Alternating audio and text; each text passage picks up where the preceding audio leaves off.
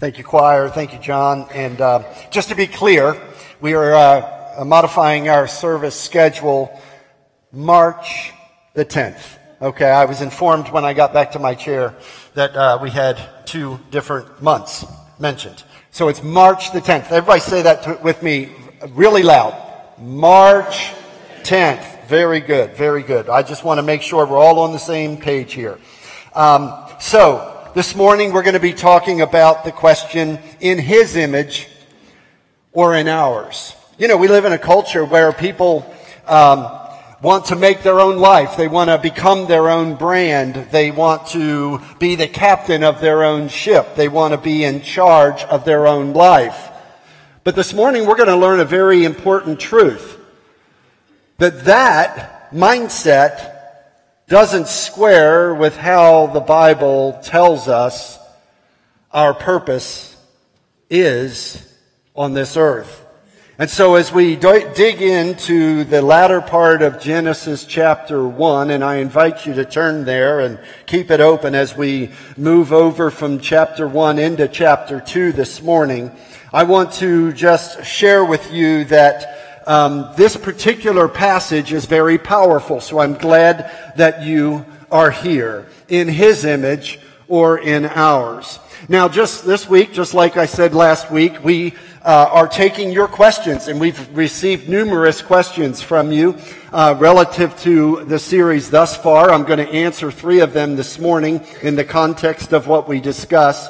Uh, but you can text uh, your questions anonymously to that number on the screen or to the email up there on the screen as well. And just to kind of level set us, last week we walked through Genesis 1, 1 through 25. And we found out that Genesis means beginnings and that Moses, yes, is the author of Genesis. We also identified the fact that God exists and that he is eternal, that he is everlasting to everlasting. While we have a beginning, God never had a beginning. He is an uncaused cause. Thirdly, we found out that the universe, in fact, did have a beginning, something scientists denied until the early 1920s at the invention of the Hubble telescope. And I talked about how Einstein came to that conclusion himself when he said it is a, a necessary fact that the universe had a beginning. Of course, the scripture has always proclaimed that.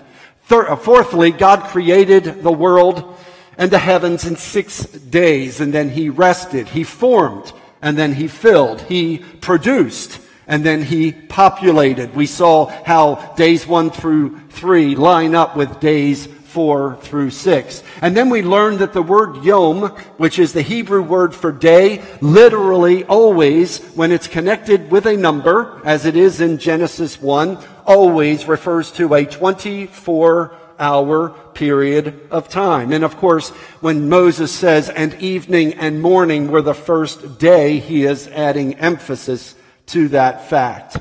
And that God created everything in maturity. This is going to play heavily into our interpretation of chapter 2 in the first several verses. And that God created everything in maturity, and therefore we may get this sense that everything is old, but really God can produce and process much faster because he is not beholden to the natural laws that he has given us. And then finally, we see that the three persons of the Trinity are involved. God speaks, the Spirit hovers, and the Son is the Creator, as Jim just read for us this morning. He is the image of God. He is the supreme ruler of the universe. And in John chapter 1, which we read last week, we learned that Jesus is the one who created all. He's the agency through which God enabled the creation. And so I want to attach, uh, while we're still in Genesis 1, I want to go ahead and answer two other questions. The first question was, could that shapeless mass in Genesis chapter 1 verse 2 be millions of years old? it says that in the beginning God created the heavens and the earth, And the earth was formless and void. And so the question was a plausible question. Could it be millions of years? I would say the Bible is silent on how long that formless mass was there. So I would not take too much out of the scripture, nor would I read anything into the scripture. This is a, a, a, a wonderful hermeneutical way to interpret the Word of God. Don't read into the scripture what you hear from mankind. God didn't give us the details on how long that mass had been there because it's immaterial. Well, it is material, but it's immaterial to our knowledge. Does that make sense?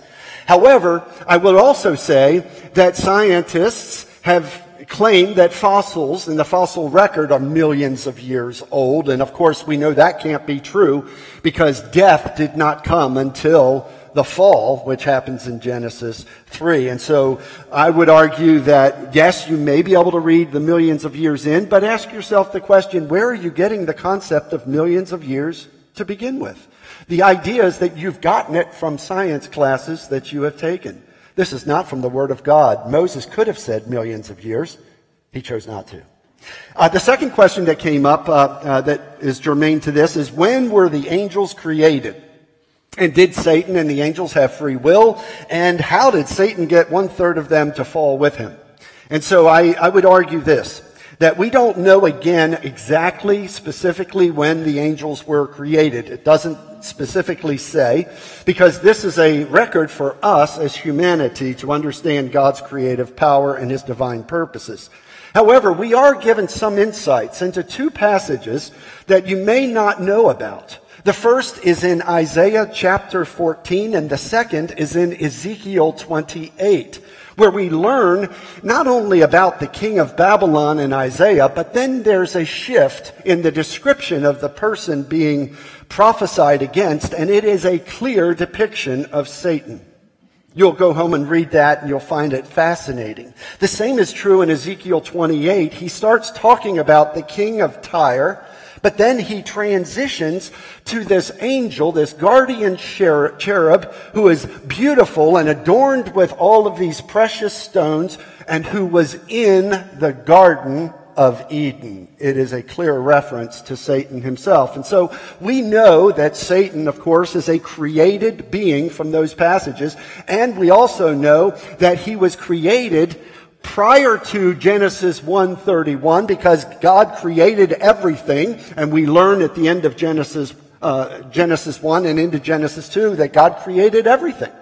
So he was created before then. Now when did he fall? We don't know specifically when pride was found in his heart and he chose against God to rebel against God and then to convince a third of the angels, we get that reference from Revelation 12, that a third of the angels fell with the devil. But the point is, is that he fell sometime between Genesis 131, where God said everything that he made was very good. And we'll read that this morning.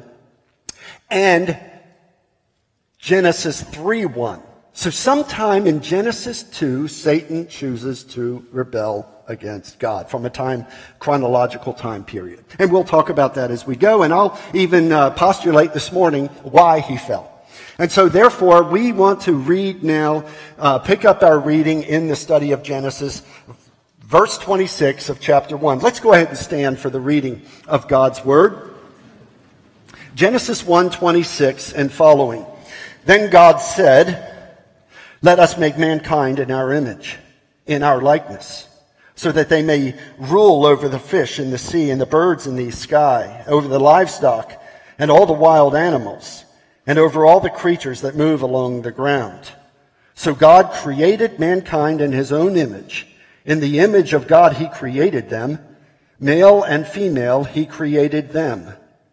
And God blessed them and said to them, Be fruitful and increase in number. Fill the earth and subdue it rule over the fish in the sea and the birds in the sky and over every living creature that moves on the ground. And then God said, I give you every seed bearing plant on the face of the whole earth and every tree that has fruit with seed in it. They will be yours for food.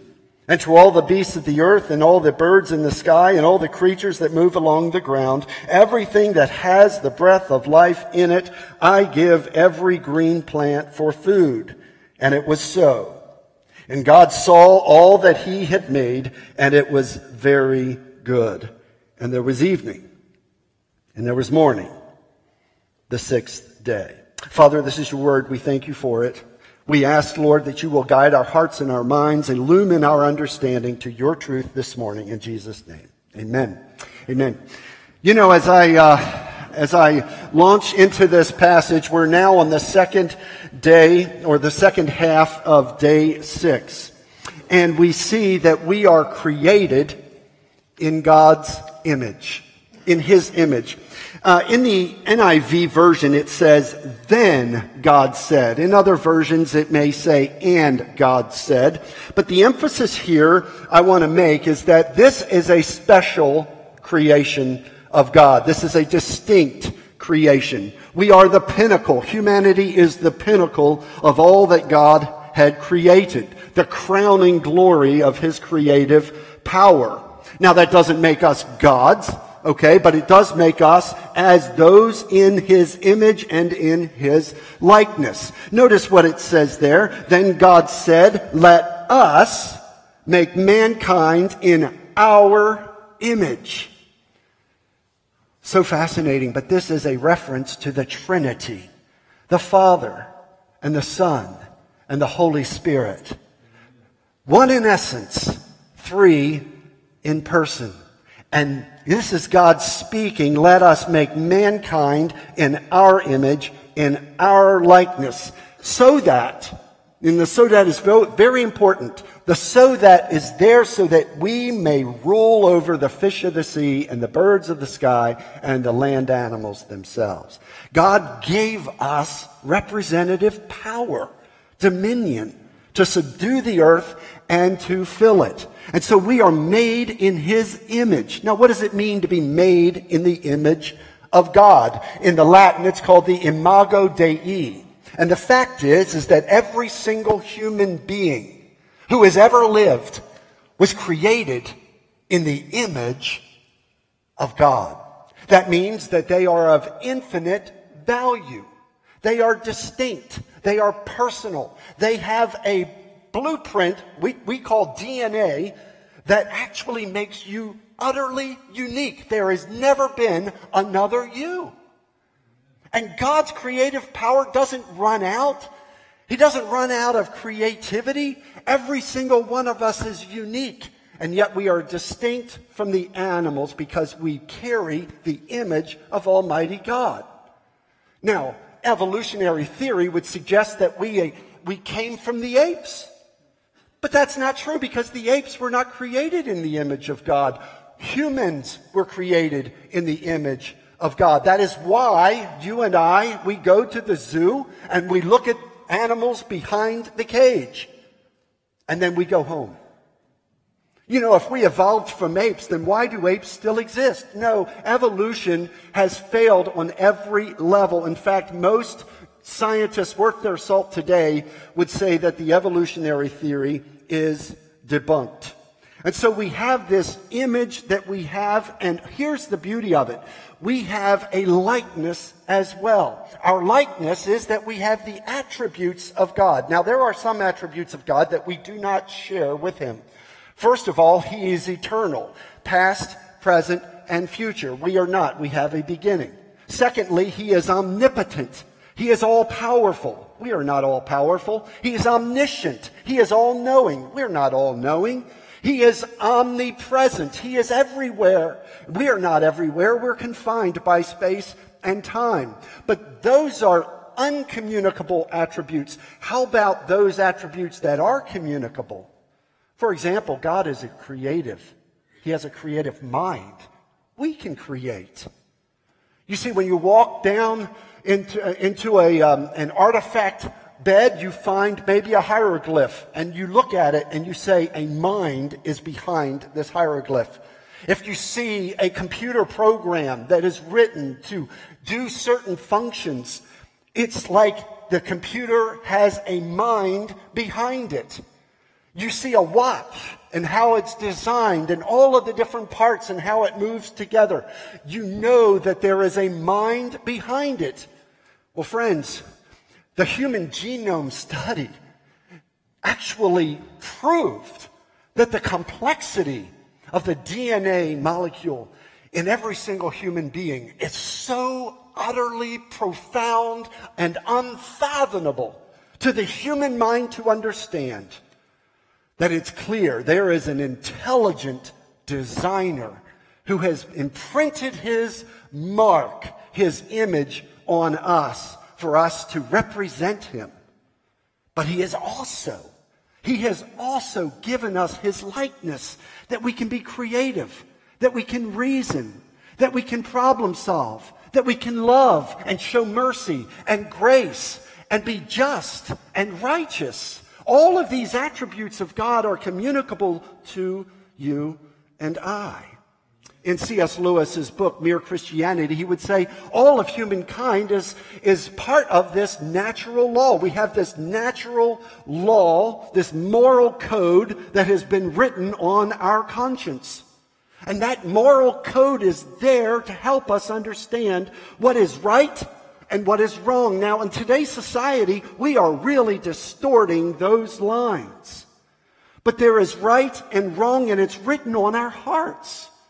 In fact, in Romans chapter 2, verse 15, it says this the, the Gentiles, Paul's referring to the Gentiles here, he says, they show the requirements of the law are written on their hearts, their consciences also bearing witness and their thoughts, sometimes accusing them, and at other times even defending them. You see, Paul understood this principle that we are given a conscience, that we have consciousness.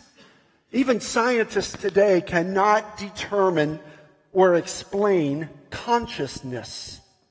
They cannot explain energy. They can describe it, they can describe the effects of those two things, that we are conscious and that there is energy in the universe, but nobody can explain its existence. And so that is an evidence again of an intelligent designer. You know, it's interesting that Solomon would say God has set eternity in the hearts of men. That is why we all reach up to God. That's why religion exists. Humans understand that there is something other than us. Acknowledging that is then a search and a seeking after God. That's why throughout all of Scripture, God says, Seek me, search for me, and you will find me if you seek me with all of your heart. Jesus says, I have not come for the unhealthy, I have come for those who need a doctor, because we recognize our own sin condition before Him that there is something that's gone horribly wrong. And so we see here, let us make mankind in our image, in our likeness, so that they may rule. And so we see the threefold uh, purpose or roles of humanity. We are to represent God. He didn't create us in our own image for us to represent us. He created us in His image to represent Him. Let me ask you a question. Are you representing God to your family? Are you representing Jesus to your friends, to your neighbors, to your coworkers? Are you being God's representative? In the New Testament, Paul would call us ambassadors. In 2 Corinthians chapter 5, we are ambassadors. That's what an ambassador does. They are a person sent from a country to represent the king of that country. And so we are God's representatives. Therefore, from one man came the entire race, Adam. But first, we must address this idea of two genders because it does say there that we are created male and female. Now, I have to tell you, five years ago, I wouldn't have had to emphasize this. But we do today. We do. And it's because of what's happened. While God is a divine creator, and while God, on verse 31 of the first chapter, has said everything is very good, from the fall, the genetic strand has become more and more and more and more corrupt, generation after generation after generation after generation. This explains why people are born with disabilities, why we have diseases, why we have distortions, why we have a break in the design of Almighty God. It explains everything. This is where Christianity actually explains to the world that doesn't want to believe in God because they say, why would God allow so much pain and suffering in our world? Christianity says that the intelligent designer put it all in place and it was all perfect until man fell. And that sin nature now has infiltrated the entire human race. And with each succeeding generation, it gets more and more and more distorted. Christianity is the only plausible and logical explanation for why things have gone badly and how we can get it fixed. The answer, of course, is in Jesus Christ. You see, the DNA is a supercomputer. It's an intelligent design. The mind of God had created it, but sin infiltrated. And then you have mutational decay. Mutational decay describes and explains what went wrong. And so a lot of people think that we are evolving. I would submit to you this morning that the, the Word of God teaches us no, we are devolving. And I know that's hard for us to accept. We think we're smarter. We're creating computers ourselves. We're using our own intellect to create great things, and that's true. But I'm here to tell you that the whole world is groaning because of that decay. Romans 8 tells us this. If you look out in the world today, you'll see the, the ravages of disease and sickness and discord. We see it all around us we understand that we are in the likeness of God and we see the beautiful, beautiful creation of God, but something is missing. And so here at the end of verse 27, he says, male and female, he created them. Why? Number one, to bear his image. Number two, to procreate. Realize if he had only created one gender, there would be no procreation. There would be no reproduction. Second, thirdly, we are to complement one another. If you look at humans, male and female, they are very different. This is God's design when He instituted marriage. He knew that they needed to complement one another. I do not have what Susan has, and she doesn't have what I have, but together we are able to bring great glory to God. That's how it's designed. That's how God laid it out. So let's celebrate our difference. Let's celebrate the fact that we were created different from one another. We're physiologically different. We're psychologically different. And we have different personalities. Let's celebrate that. The culture wants to merge everything into one. No, no. Let's celebrate our differences. God created them male and female. But here's the greatest point. He created us male and female to reveal the mystery of Christ and his church. If you read in Ephesians chapter 5, you'll find that Paul is talking about marriage between a husband and his wife. And he's talking about what needs to happen from each one of them. But then he says, but this is a mystery. I'm really talking about Christ and the church. When he's saying man should lay down his life for his wife, he's saying that Christ laid down his life for the bride, the church of Jesus Christ. Furthermore, the male and female context brings about and reflects other pairings in the creation. Through chapter 1, we saw that there was evening and there was morning. There was night and there was day. There was the sun and there was the moon. There was the land and there was the sea. There were the sea animals and the land animals. You see the pairings all through creation are reflected and administered here as male and female. God purposed it biologically. We are clearly biologically different. And finally, I love this. Well, maybe I don't because I like meat. But look at what it says there. Original diet was fruit and vegetables. Notice what he said there. I give you every seed bearing plant in verse 29 on the face of the whole earth and every tree that has fruit with seed in it. You know, I tell my vegetarian friends, I am so happy that Noah came because then after Noah, we were able to eat meat. You see? But that was not God's original design. So if you want to know who the original vegetarian was, it's God. He is also the original conservationist because he's going to talk to Adam and Eve about how to care for and how to have dominion over his creation. Isn't that beautiful? So if anybody ever talks to you about those things, you know, Earth Day's coming up or whatever, just say, listen, I know the ultimate conservationist. His name is Almighty God. Okay? And so therefore, we turn over to now the next question that we have, and that is this. Who is the head of the race of humankind? There is one race. One human race.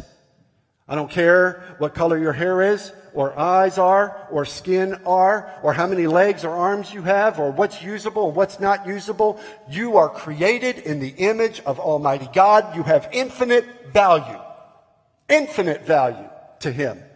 And look at what Paul said in Acts chapter 17. I find this amazing. The God who made the world and everything in it is the Lord of heaven and earth.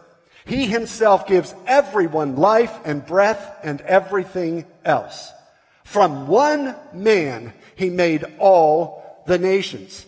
God did this so that they would seek him and perhaps reach out for him and find him, though he is not far from any one of us. From one man, he made the whole nations, all the nations, all people.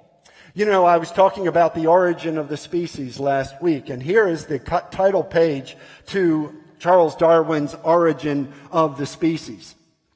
And it says there that the title, most of us just think of it as the origin of the species. This is in our high schools and middle schools, friends. Look at what it says. The origin of species by means of natural selection. But then look at this next part of the title. Or the preservation of favored races in the struggle for life. Now, I don't know about you, but he's got it all wrong. We are one race we are humanity and we need to join together and love one another as God loves us. I'm not kidding you. The world that we live in today wants to break up into every single group you can possibly think of. And our job is to love people as God loves them, and that is they are bearing His image. And we must love them. We may not agree with them. We may not think that their lifestyle is right, but we must love them. Are you willing to love as Christ loved? Unconditionally. I would argue that that school, whatever school has that book, should remove that one from the shelf because it is absolutely the wrong message. It is anti God for sure. I want to answer one more question before we move into this next section of passage of the passage. Um, somebody was asking, wait a minute, God said in verse 26, let us make mankind in our image, in our likeness, so that they may rule over the fish of the sea. And then down in verse 27, it says, so God created mankind in his own image. In the image of God, he created them. So was it the Trinity that did it, or was it God the Father who did it? I will say this. Both of the words here, then God said, and uh, so God created, is the word Elohim. Elohim, which is the powerful God. We'll talk about that in just a moment. But it's interesting because the answer to the question really is found in the fact that Moses, the author here, is quoting God in verse 26. And then Moses is stating as a narrative fact in verse 27, so God created. Does that make sense? And so God, Moses is quoting God when he says, let us make mankind in our image. And then Moses, the author, is saying, so then God created mankind in his own image. And so now we move on to the next question, and that is, and God so completed his work of creation, and then he rested. Let's continue on in verse 1 of chapter 2. Thus the heavens and the earth were completed in all of their vast array. By the seventh day, God had finished the work he had been doing, and so on the seventh day, he rested from all his work. Then God blessed the seventh day and made it holy because on it he rested from all the work of creating that he had done. And so we see the Sabbath rest. And I think it's so important for us to understand this principle. When it says all the host or the vast array, as I just read it, we can think of this as the stars and even the angelic realm. In addition to that, we know that Jesus is the creator from John 1 and of course Colossians 1, what Jim read this morning. We also know that Jesus said he is the Lord of the Sabbath and that the Sabbath was created for us. In other words, we have a seven day week because God determined that we would have a seven day week. Now, what's interesting, nowhere outside of the Bible do we understand or learn about this concept of a seven day work week.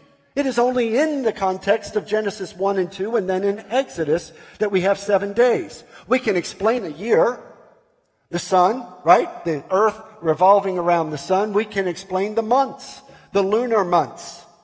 But we cannot explain where the seven day work week came. Seven is, of course, a powerful God number. It's the perfect number. Seven colors in a rainbow. Seven notes in a scale of music. And we see the power of seven. We, we just did uh, Revelation. Seven is all over Revelation. The number seven result, re, means completeness and perfection. And so he says, on the seventh day, God rested. Now I want to quote for you Exodus chapter 20. Exodus chapter 20, and it's also repeated for us in Exodus chapter 31. You could go home and read that. But in Exodus chapter 20, it says this, Remember the Sabbath day by keeping it holy. Six days you shall labor and do all your work, but the seventh day is a Sabbath to the Lord your God. Get this. For in six days the Lord made the heavens and the earth, the sea, and all that is in them. But he rested on the seventh day. Therefore, the Lord blessed the Sabbath and made it holy. You see, this is repeated for us in Exodus chapter 31. So it's very clear. It's very clear that God created the heavens and the earth in six literal 24 hour days because he patterned the work week after it, as we just read in Exodus chapter 20. Notice also uh, the seventh day doesn't have any evening or morning attached to it. The implication is that we're living in the seventh day of God's creation. He is resting and his divine plan is unfolding. And we're part of that divine plan as his representatives on this earth until he comes again and culminates this age. And so we're living in the seventh day. We are to rest in him. And so there's no evening and morning. God blessed it and then he sanctified it. Now, let's continue on and see that some scholars say that there are two authors to Genesis 1 and Genesis 2. I want to show you the difference here. Uh, in Genesis 1, we have the creator God of all things. He is the cosmic creator. He is referred to as Elohim. He is a powerful God. He creates in six days the entire universe. And then it climaxes with his pinnacle of creation, Adam, Adam, okay, in the Hebrew. And then it's the six days of creation. And what the author here, Moses, is doing is as he transitions into chapter two, he is now going to focus on that pinnacle of creation, namely mankind and how we relate to God. And so there we see in Genesis chapter 2 a covenant God. His name is Yahweh. It's, it's referencing his personal relationship with humanity, as opposed to Elohim, which is this powerful God. In addition, he is the God of man, and it climaxes with the institution of marriage, how mankind is to relate to one another in representation of the Trinity. There is unity and diversity in the community of the Trinity. And so we see that in the marriage relationship with children as well. Sixth day of creation, therefore. And so that is why we distinguish between Genesis 1 and Genesis 2. But then we have a question. And here's a question I'm going to anticipate. It's verses 4 through 7. Let me read these for us, and then we'll finish up.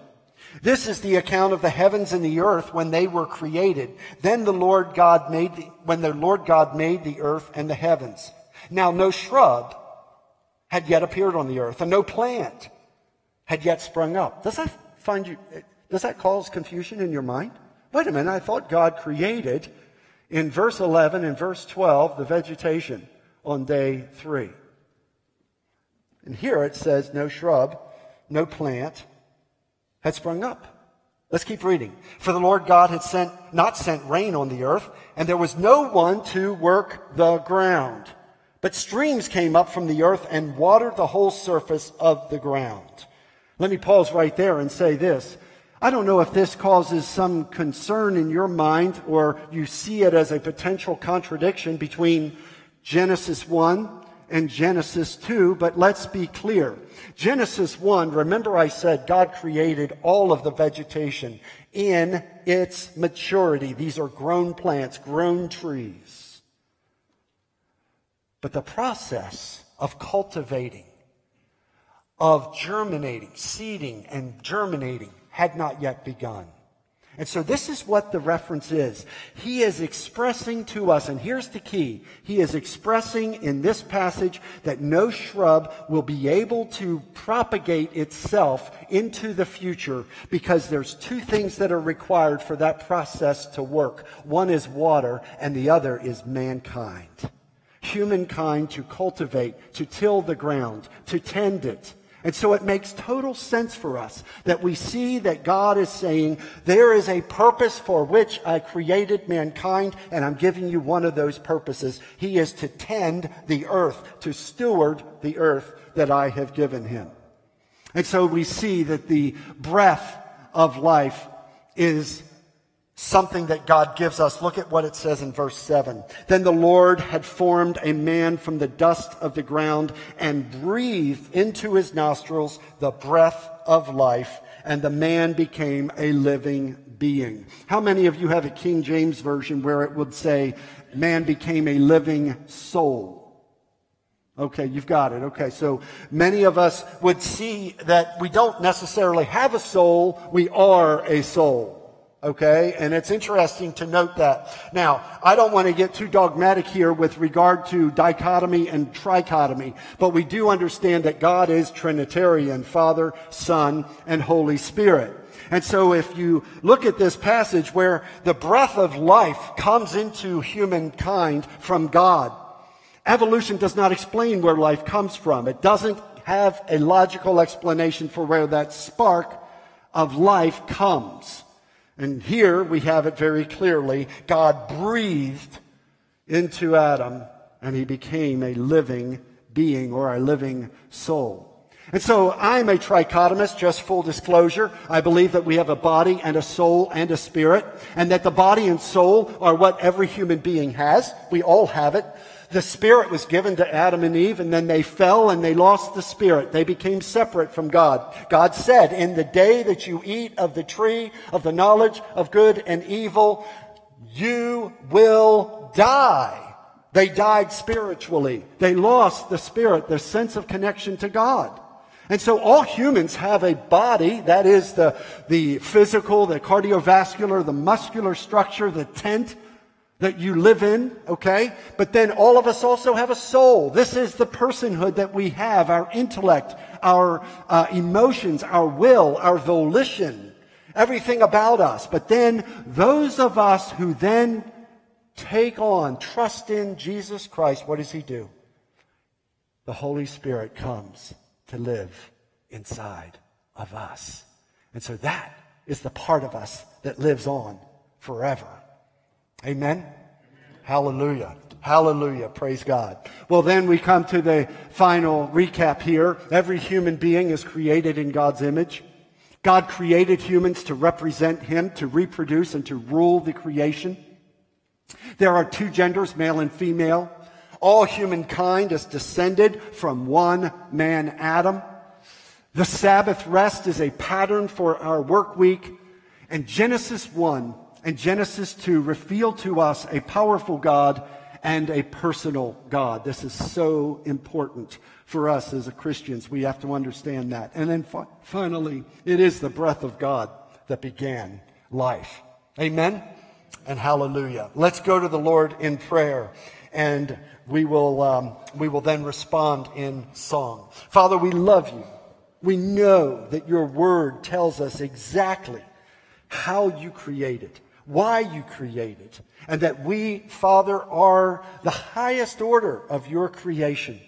We have that privilege, but we also have that responsibility to represent you, to be fruitful and increase in number, and to be good stewards of your creation.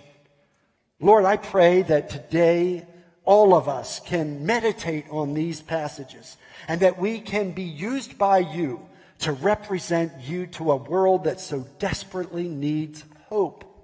Oh, Father, use us, we pray. And we pray this in Jesus' name and for his sake. Amen. Amen.